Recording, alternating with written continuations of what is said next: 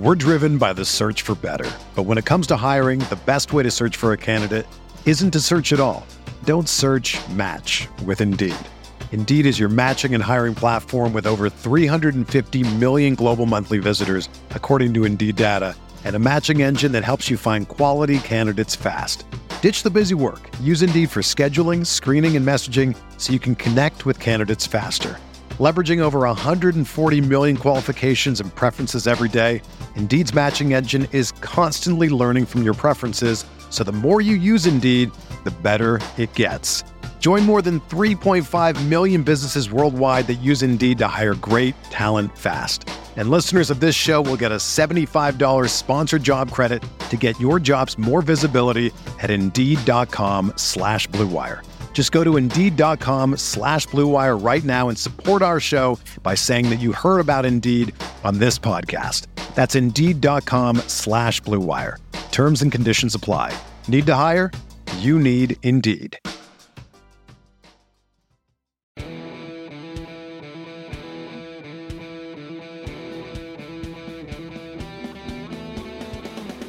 All right, welcome into a special edition of the Goodman and Hummel podcast. I'm Jeff Goodman. Uh, Hummel's making it two weeks in a row, and, and he's grinding it out here from his hotel room in Cincinnati before doing the TBT. So don't let anybody tell you that, that Robbie Hummel's gone soft because he is actually working here. And uh, we've got NCAA head of championships, Dan Gavitt. I don't even know what your official title is now, Dan, but we appreciate you coming on, uh, spending some time with us to to address, you know, talk about some of the big topics uh, in in college hoops right now during the uh, the slow time, right? Yeah. Well, it's great to be with you guys, and thanks for the opportunity. Always good to talk college hoops in the middle of summer. No doubt, no doubt. Keep it moving here. Um, all right, let's start with kind of to me the biggest, especially for you, the biggest hot button topic, which is tournament expansion, right? I mean, it, it, it went to 64 back in 85, then expanded um, in, in 2011 to what it is currently. You know, a lot of people are talking now about trying to get it to 90. I mean, listen, coaches would rather, they'd have it at 256 if they could, some of these guys. I like it the way it is, Dan. I do. But I will say this Rob Senderoff from Kent State had a great conversation with me recently, and I've kind of come around to here's my idea. My idea yeah. is let like the last, like a playing type deal for the last eight spots where you have eight mids play eight highs in order to get in those final eight spots, which I think would be fascinating. And, and it's always the big discussion, right? Is always, well, do you take the high major that finished ninth in its league, or are you taking the mid major that won its league but didn't win its its regular its its league tournament? So, kind of take me through your thought right now. Of I, I know you guys met uh, earlier this month, and the words "not imminent" came out with with regards to expansion. Sure. Well, yeah, the men's basketball committee and women's basketball committee both met their summer meetings last week. Men were in Las Vegas and it was a main topic of discussion. Uh, it was on the agenda to be a summer topic. That's the annual meeting that they cover the most significant topics around the tournament. Um, of course, you guys know this was a recommendation that came from the NCAA Transformation Committee to have as much as 25% of the number of schools that sponsor a sport have access to the NCAA championship. Uh, Julie Cromer from Ohio University and, and Greg Sankey from the SEC chaired that committee. And so there's an obligation by the committees to to review and consider that recommendation. Of course, for basketball, that means as many as 90 teams in a tournament. Um, you know, think 96 if you're going to do a round number. I, I don't know, you know, still today, uh, you know, how much appetite there is for that kind of consideration of expansion or not. But there was really good discussion last week um, at a real high level didn't get into a lot of detail because it was just really the first time that they had talked about expansion. Um, we're going to take this the rest of the summer and fall into the early winter to do a much deeper dive and study what um, benefits, uh, challenges, um, even goals of expansion are. Like, you know, why would you expand Um, what are you trying to achieve? Are you creating greater value? Is the experience for the players as good or better than it is right now? Um, so a lot of kind of high level goals and objectives first and foremost, and then get into the details of what a format could look like and, and things like that, if if indeed there's an appetite. Um, you know, the, the idea you present, Jeff, there's a lot of ideas out there, right? I mean, that, you know, that that's an interesting one. Um, I think from a television perspective, there may be some interest in that kind of, you know, David and Goliath matchup. Those last teams under consideration, essentially playing their way into the regular uh, bracket. Um, but there's a lot to consider. You know, I mean, anyone that thinks it's an easy answer really doesn't understand the complexity of of the tournament and making sure that it's um, you know that it's as, as popular and as engaging as it has always been. The bracket's a big part of that. When you start playing games soon after Selection Sunday, right now we're playing the first game in Dayton and first four less than 48 hours after the field is announced.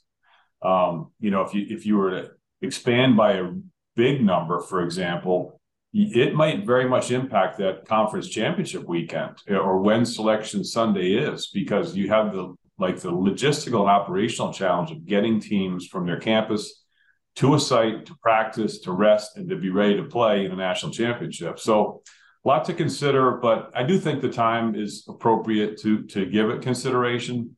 As you've probably heard me say, you know, my 10 plus years at the NCAA now, there's never really been any serious consideration given by the committee to expand. Hasn't been any appetite. It's come up once or twice, but the conversation's been quite short.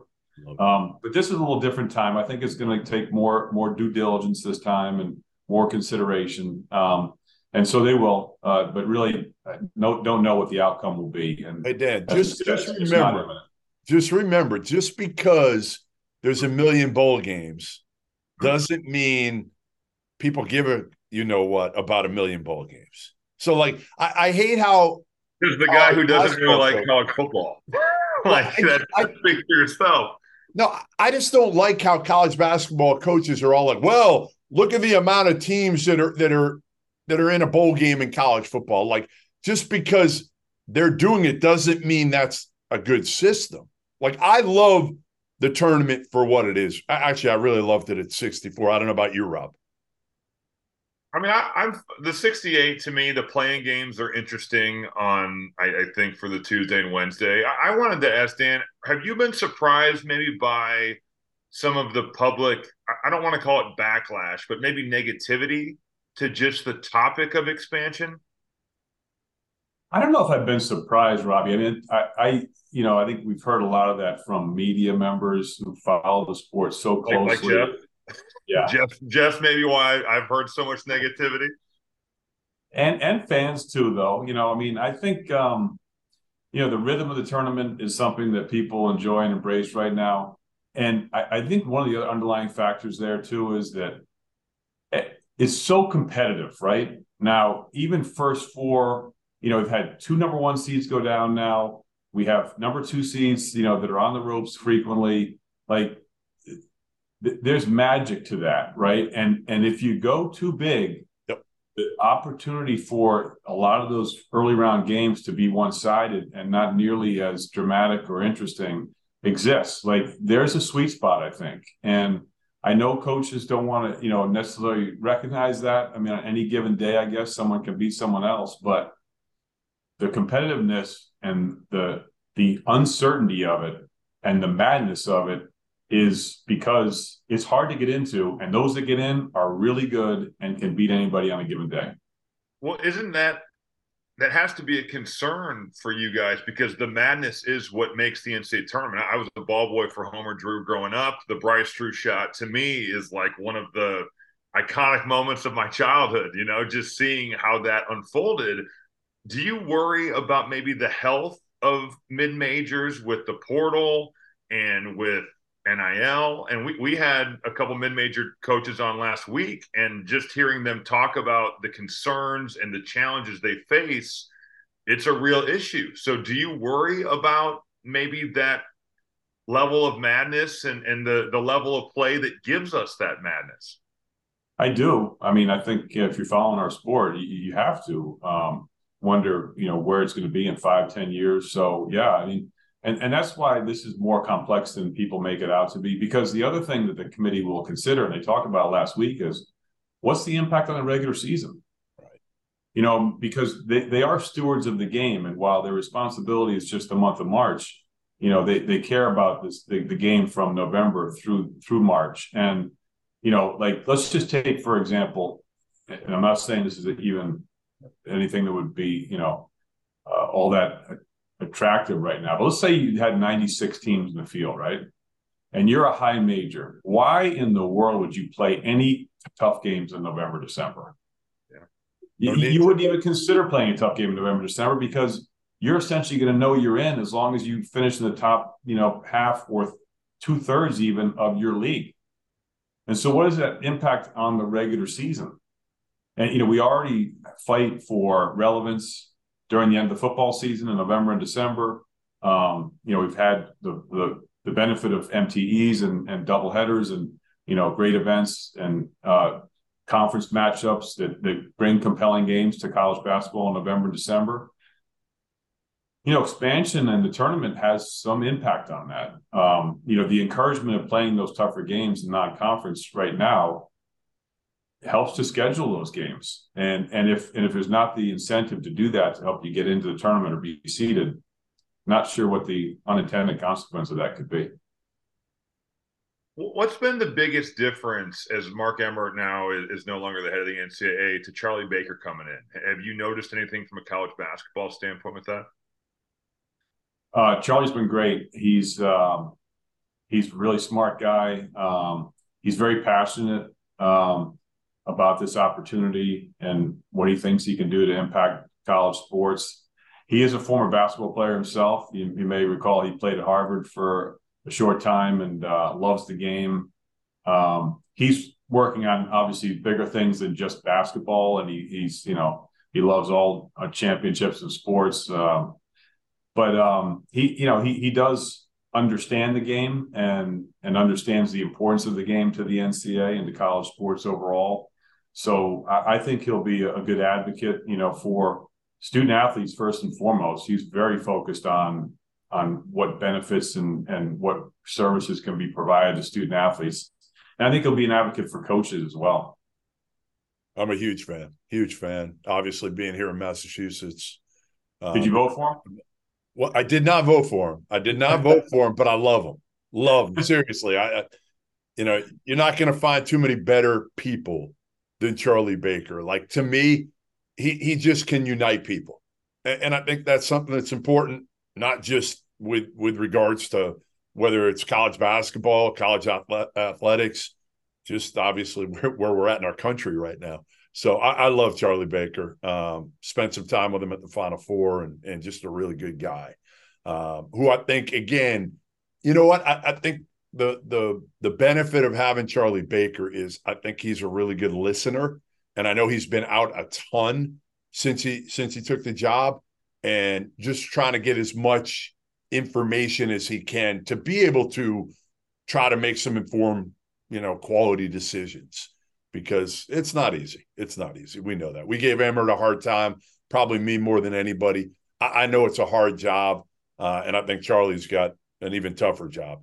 Our partner for today's episode is Athletic Greens. I started taking AG1 during the college basketball season, and I loved the impact that it had on my energy levels. I'm a big coffee in the morning guy, but by the time that the afternoon would hit, I needed another boost. AG1 helped me tremendously, especially on those days when I didn't want to get up off the couch and go hit the gym. Their tagline is AG1 is comprehensive health and the power of habit in one. And man, that could not be more true. It's nearly impossible to eat and drink in a healthy manner in the month of February and the month of March when you are in my business. And AG1 was exactly the supplement that I needed to improve my gut health and cover my nutritional basis for the day. I've continued that into April, I've continued that into May, and I'm going to continue that the rest of the summer. All I have to do is mix a scoop of AG1 with some water or maybe add it into a smoothie and I'm ready to go. Do it after lunch and you'll be ready to go for the rest of the day. If a comprehensive solution is what you need from your supplement routine, then Athletic Greens is giving you a free one year supply of vitamin D and five free travel packs with your first purchase. Go to athleticgreens.com backslash field six eight. That's field six eight F I E L D, the number six, the number eight, and you can get yours now. So check it out and help support this show. Thanks. These days, every new potential hire can feel like high stakes wager for your small business.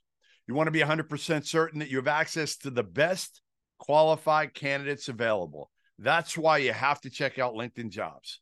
LinkedIn Jobs helps find the right people for your team faster and for free. I've used it plenty of times before. Uh, it is unbelievable uh, how easy it is, uh, how great it is to be able to get the right people in and, and do it quickly. Simple tools like screening questions make it easy to focus on candidates with just the right skills and experience so you can quickly prioritize who you'd like to interview and hire. It's why small businesses rate LinkedIn jobs number one in delivering quality hires versus leading competitors. LinkedIn jobs helps you find the qualified candidates you want to talk to and faster. Post your job for free at LinkedIn.com slash good. That's LinkedIn.com slash good to post your job for free. Terms and conditions apply. We're driven by the search for better. But when it comes to hiring, the best way to search for a candidate isn't to search at all. Don't search match with Indeed. Indeed is your matching and hiring platform with over 350 million global monthly visitors, according to Indeed data, and a matching engine that helps you find quality candidates fast. Ditch the busy work. Use Indeed for scheduling, screening, and messaging so you can connect with candidates faster. Leveraging over 140 million qualifications and preferences every day, Indeed's matching engine is constantly learning from your preferences, so the more you use Indeed, the better it gets. Join more than 3.5 million businesses worldwide that use Indeed to hire great talent fast.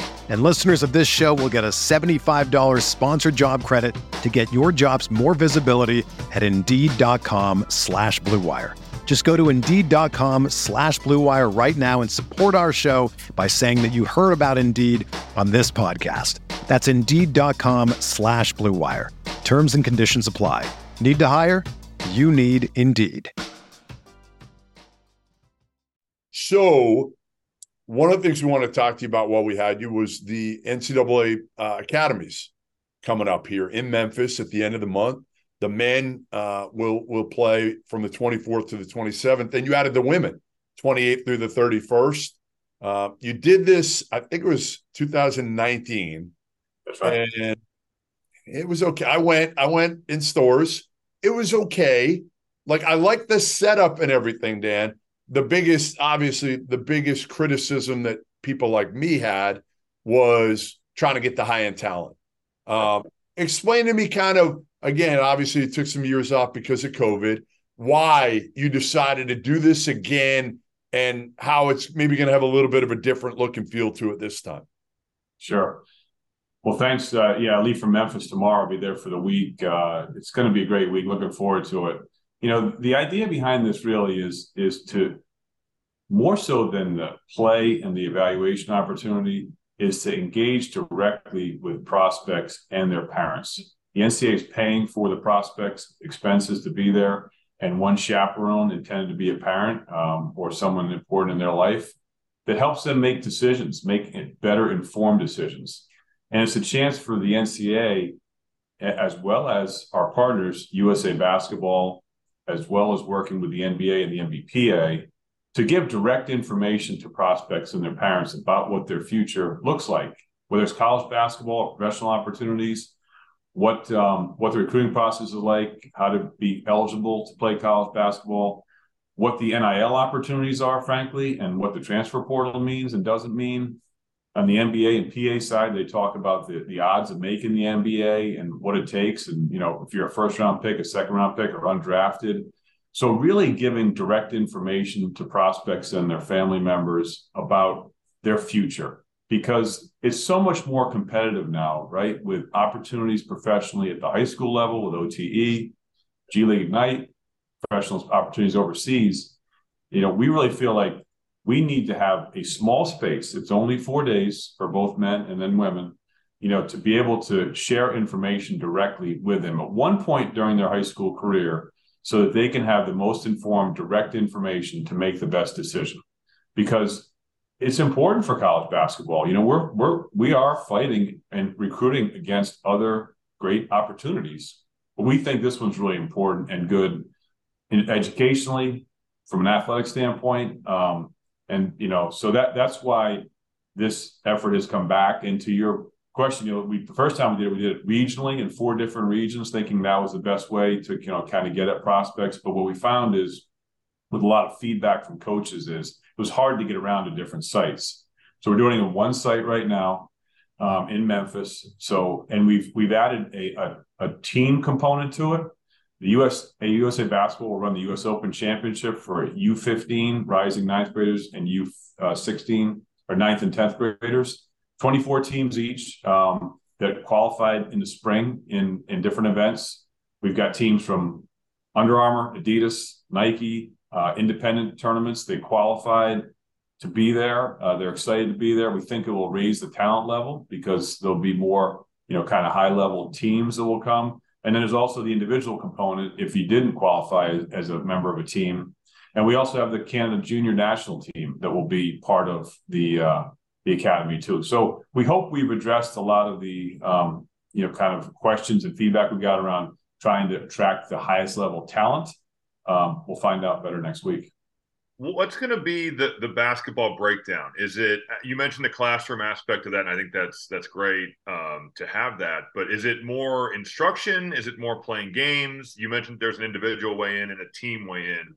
Are they are these guys staying with their teams, or what? What is the basketball setup? Just curious. Sure, sure, great question. So it's really just this time around games. So whether you're playing in the U.S. Open Championship or playing in the individual college basketball academy in that case, you'll be put on a team with players you don't know, right? Because you're coming from all over the country. We've got 40 different states and like, like eight different countries that are going to be there.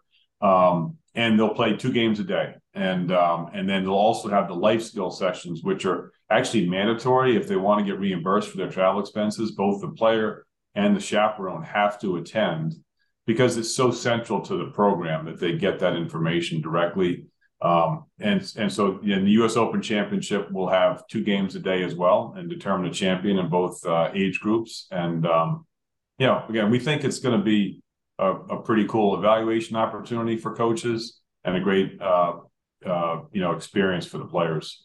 I like the fact that it's it's got some teaching and learning because I think that's one of the the disconnects to some degree for a lot of these kids when they transfer. Like I'll give you a great example right now you know, you have the one time transfer rule.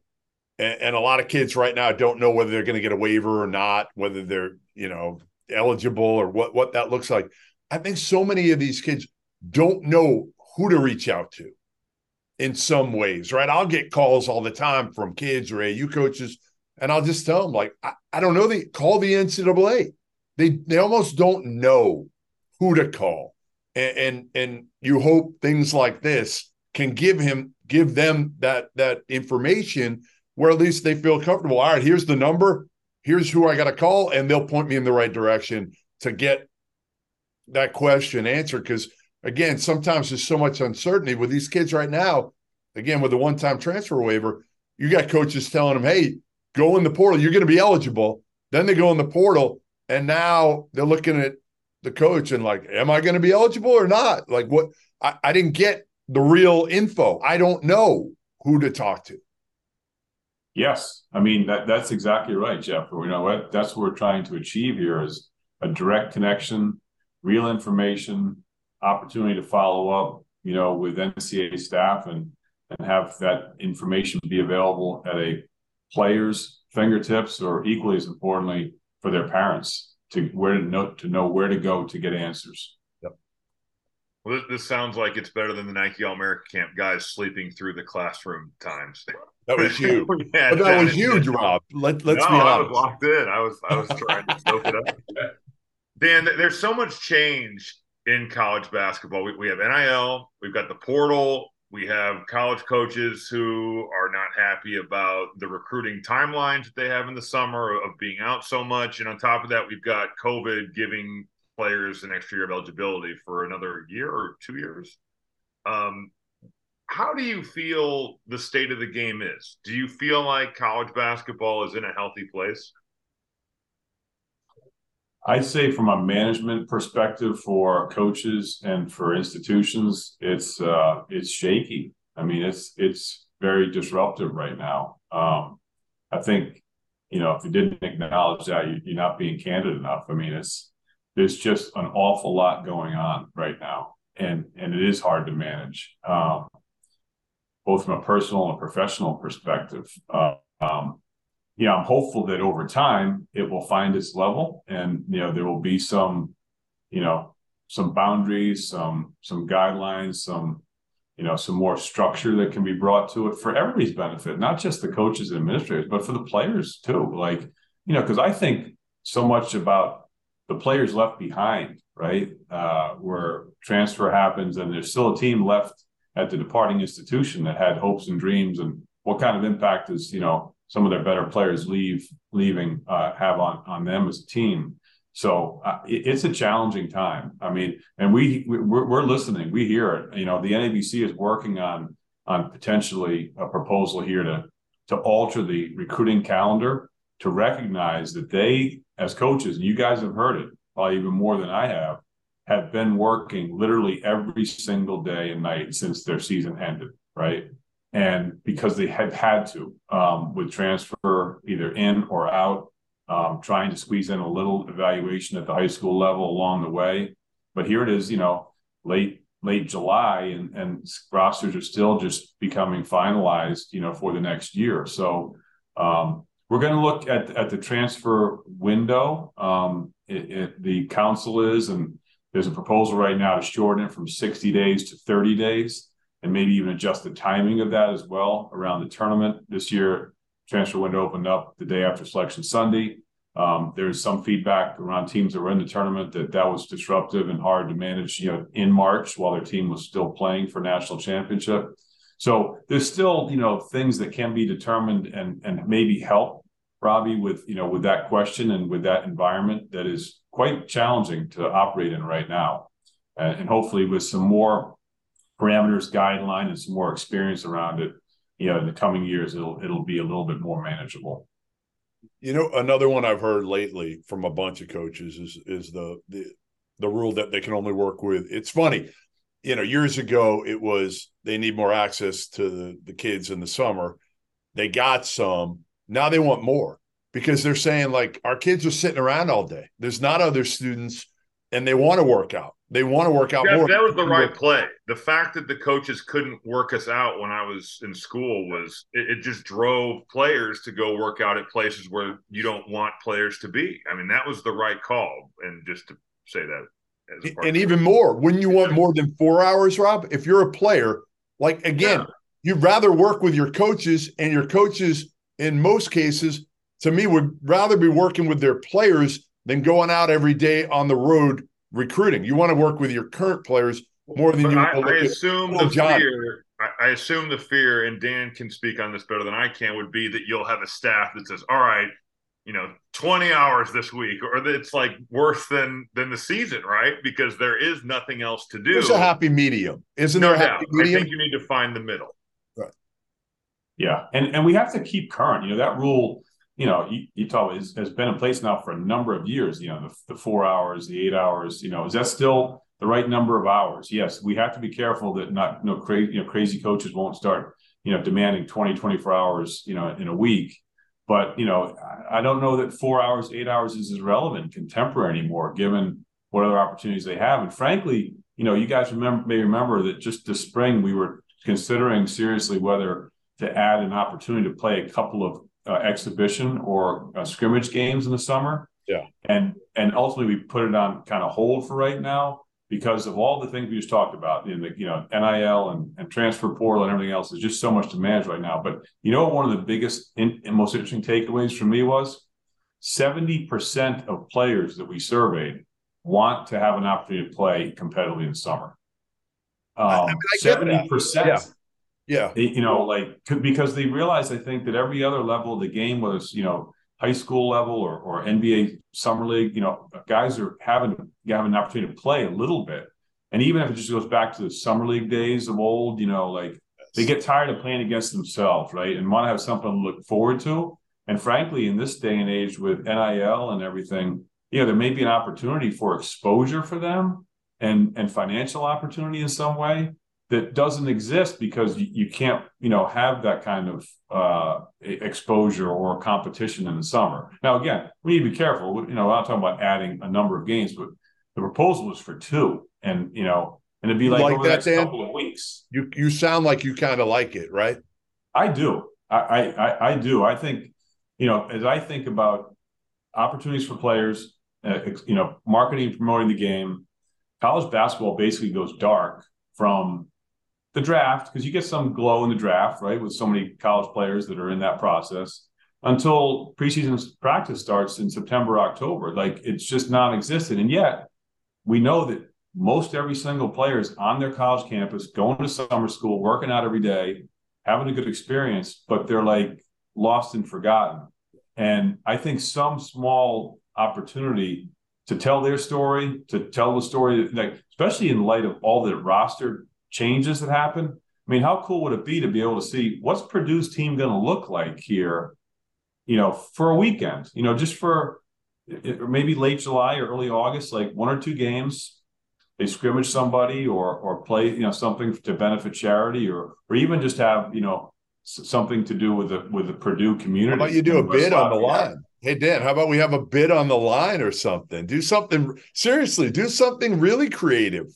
I mean, it, Talk about up in the air here, from playing a random summer game to now Jeff wants a bid on the line and all. That's the only way I watch. That's why, the why, why are you so anti this? You know, you go to Iowa and you still hear Iowa fans talk about the, the Iowa Summer League, watching guys like BJ Armstrong and Bobby Hansen and, and players from Northern Iowa and, and, Drake, or even if you made it into a three on three deal and, and had yeah. what what what is your issue with this, Jeff? No, I, I I think you're right. Like I don't have much of an issue with it. The only thing I would say is it's like the, again the haves and the have-nots. Where the haves, the Dukes, the Kentuckys, the Kansases are going to sell it out. They're going to get even more NIL. Where let's face it, like Boston College does something in the summer, nobody's showing up. So I, I don't. I just don't know how fair. But I guess uh, listen, nothing's fair. Nothing's fair. So uh, I, I just think it would be actually more thinking it through it would be cool to do like some three on three deal um because it would be different. Like i just think if i'm looking at the same deal where you're playing everybody 20 minutes a game and it's in i'm going to the bahamas in two weeks. I'm going to see you know iowa state and creighton and some of those teams over there. And i'm not like looking forward to watching them play i'm looking forward to hitting the the lazy river and, and, and playing blackjack. that's what i'm looking forward to work trip, huh?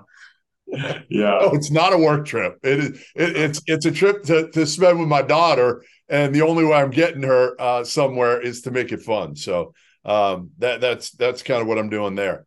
Um, hey Dan, here's one. You and I have talked about this forever, and you you kind of alluded to it earlier of of taking away if you expand the tournament, taking away some of these big November games my my thing has been, and I've been banging this drum for for a while now. Like, why can't we have one big boy game every, especially Tuesday, Wednesday, Thursday? I guess I don't know. I mean, I guess it's a Thursday football game, but whatever. The the days, no, you don't want to go up against Monday night football necessarily. But other than that, in November and even early December, we're fine because you have some of the challenges. But every night in November, like I want like two big boy games. Like I don't want just one. I want two games where you're like, I have and and every team should kind of rotate having to play that. Maybe not every year. Maybe play one home one year, then you take a year off, then you or maybe play road the next year, and then you're off for a couple years. But there's like, I don't know, 40 programs that should be involved in this. that should be mandated mandated. Now, if you're on the hot seat, maybe you get off that. You don't have to play. But I don't know. I just think people got to think for the good of the game playing somebody early in the season like this. Yeah, you and I both are violently in agreement with that. I mean, I, I think we're missing an opportunity you know, we had the Champions Classic on opening night before it moved, you know, a week later this year, and it sounds like it's going to stay there. But even that was only just Tuesday night. It didn't, nothing really filled in on Wednesday or Thursday. And, you know, look, you know, give credit and compliment to the NBA. You know, when they start their season on Tuesday, they have a doubleheader Tuesday, another one on Wednesday, another one on Thursday. And so for fans, you know, it's a great way to start the season uh, with big time matchups and high, you know, great brands and and ESPN and Warner Bros. Discovery do a great job covering those games. And you know, we have more teams. There's no reason why we can't have similar opportunity, but it's going to have to be a collaborative effort with coaches, with conferences, probably, and certainly with network partners. Um, I was going to say, is, is, it more on networks? Do you think, Dan? Like, yeah, I know you don't want to point so. fingers. You think it's I more? I don't think so because no, I mean they, they will take a you know a, a, good matchup any any night, especially without competition. No Tuesday and Wednesday night, there's not much competition. Thursday has the Amazon NFL game, but you know, I I, I don't think that's it. I think it's I think it's more coaches, frankly. You know. Um, it's sad. And, it's sad to be honest. Like yeah. certain guys will do it, and then there's other guys that just you know again like to me, you know you, you got to be able to to understand what's good for the sport, and and most of these coaches, a lot of them, let's face it, they've got plenty of stability right now. Again, the ones that don't, I, I'm not going to go like, hey, that's your prerogative. If you're on the hot seat, something like that, I get it. But like Rick Pitino this year or next year at St. John's, play somebody on November 7th or 8th, whatever that date's going to be, that Tuesday or Wednesday. Set it up. Play Richard. I don't care. Do something fun, something big that people are going to want to watch. That St. Bobby, John's what, what Mexico game. That's that's just what the fans of college hoops are They're waiting for. All right, fine, fine, fine. play play Calipari. How's that? St. John's, like Kentucky. I, I, think that'd be good. I'd watch that one, wouldn't you? Yes, I would. Right. Everybody would. Getting back, well, the three of us are going to watch any game. Yeah, uh, we're, we're probably a bad audience. The three of us are going to watch any right. game, and Robbie's probably going to call on one of them. So that, that is that is true. Dan, how do you see? And I know it's impossible to see into the future here, but but as conference realignment kind of shows itself here, and we get Oklahoma and Texas moving to the Big Twelve, and we get USC and UCLA coming to the Big Ten how does that impact the sport? How does that impact the NCAA tournament? And do you think this is just the tip of the iceberg here for more people to leave? Yeah, I mean, long term, I don't think conference realignment is done. I, you know, I, am not I'm not making a prediction in that way, but you know, I, look, I used to work at the old Big East Conference, and you know, conference realignment's been going on now for well over a decade, and I, I don't think it's it's done yet. Um, so I, I do think it's a very good question, and um, honestly, in my mind, um, some of the consideration around expansion of the tournament has to take that into consideration, or at least the selection seeding and bracketing criteria, because leagues that are of 16 teams rather than 10 or 12 teams present a different team profile potentially. And you know, you use two really good examples of you know, more more often than not, Texas and Oklahoma, USC and UCLA are NCAA tournament teams, right? Not every year, but more often than not, right? And they're going into leagues where they already have an awful lot of NCAA tournament teams, like a third to a half of the league generally gets in. So what gives? Like are are is is it going to be you know one team replaces another, or if they're all good enough, are you going to have more teams out of larger leagues? Just by the simple math of playing conference games, you're likely going to have more teams that have a 500 or lower record in conference games only. So what does that mean? Um, there's nothing there's there's no policy against taking teams with losing conference record right now, and we see it every year, frankly. Um, but we may see more of that in the future. We may see more quality teams with 500 or below records in conference play. So all that I think has to be taken into consideration, Robbie. It's a really good question, and it's been on my mind for some time.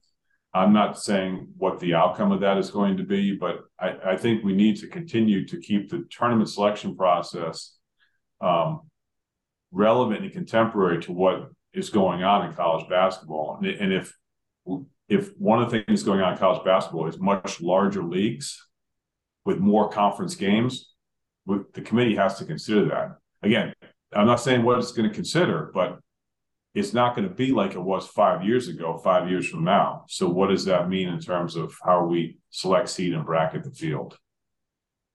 Hey Dan, I'm going to um, I'm going to channel my analytic nerd uh, deal here, uh, which I'm not. I'm, I'm, the furthest thing from an analytics guy. But in the spirit of Matt Norlander, uh, I'm going to ask you: Will you uh, will you ever divulge the actual formula for the net? Like like I've actually thought about that, and again, for me to think about that is crazy because um, I wouldn't know what to do if you gave me the formula. But but I do think it's interesting that a lot of people don't know kind of what that formula is, how the net's made up. Is there any thought of of kind of giving everybody the the secret sauce to the net? Yeah, well, I mean, I, guess yes, because we're not, there's not there's no effort to be nothing short of transparent. Um, the the complicating factor as it relates to the net is that there's not just a simple formula like the RPI. You know, the net was developed through artificial intelligence, which we're all learning an awful lot more about here uh, recently. And so it, it, I'm not sure there's a simple way to, you know, to say, okay, here's the, you know, X, Y that makes up the, the, the net.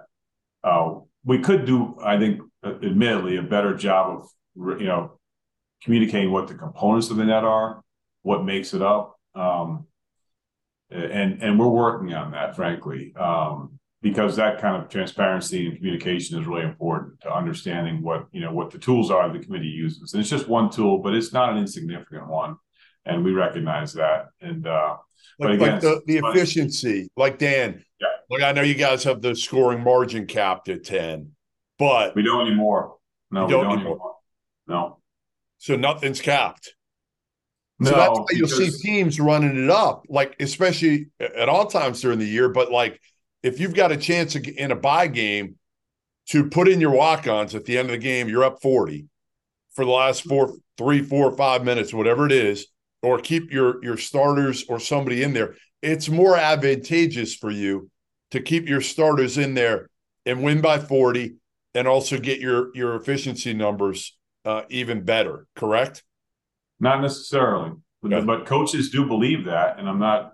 You know, that, that's just the reality of it because they're concerned about putting their team in the best position to be, you know, selected and seeded for the tournament. But it's a net efficiency number, so you know, it it, it depends on what your you know points per possession is offensively and versus points per possession defensively. So it's and there's diminishing returns too in in the scoring margin, significant diminishing returns, and it's also corrected for quality of opponent. So if you're running a uh, score on on a you know a team that's ranked 300, it doesn't have nearly the kind of impact as if you're you know win by a large margin off, off a team that's in the top 30 in that. So you know again one of those things we probably could do a better job of communicating about because there's there is kind of a misunderstanding about the impact of you know scoring and margin and all, but and efficiency is only essentially half of the formula. The other half is results oriented only. It doesn't matter what the score of the game is or what the efficiency is. It's who'd you play, where'd you play, and how'd you do. Perfect. It's amazing how sensitive we all got in the United States about like point differential. Whereas overseas in pro games, point differential matters, and you could be up twenty and you're trying to score at the end because you you know it will matter down the line and I, I get the sportsmanship aspect of it, but here it's like such a taboo thing to do, and over there it's just it's normal. It's normal to do that. Hummel loves running it up. I, yes. He would do it on me. I mean, listen, I would. If, if it was Hummel versus me in one on one, he'd try to beat me by a hundred, Dan.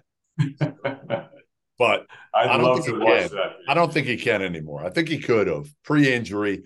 Now, if you've seen him jump, I, listen, I think I could hang with Hummel. These Jeff days. didn't even play high school basketball, and he's making these claims. Doesn't matter. I still think I could. I can fight you. You're soft. The question is, why does Robbie need to jump to beat you by a hundred?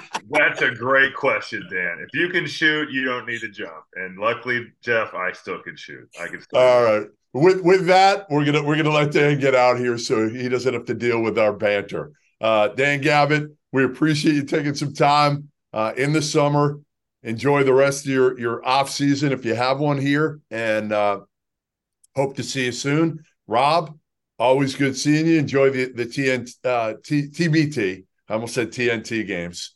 TBT games. Uh, I'll be watching you, and uh, don't work too hard.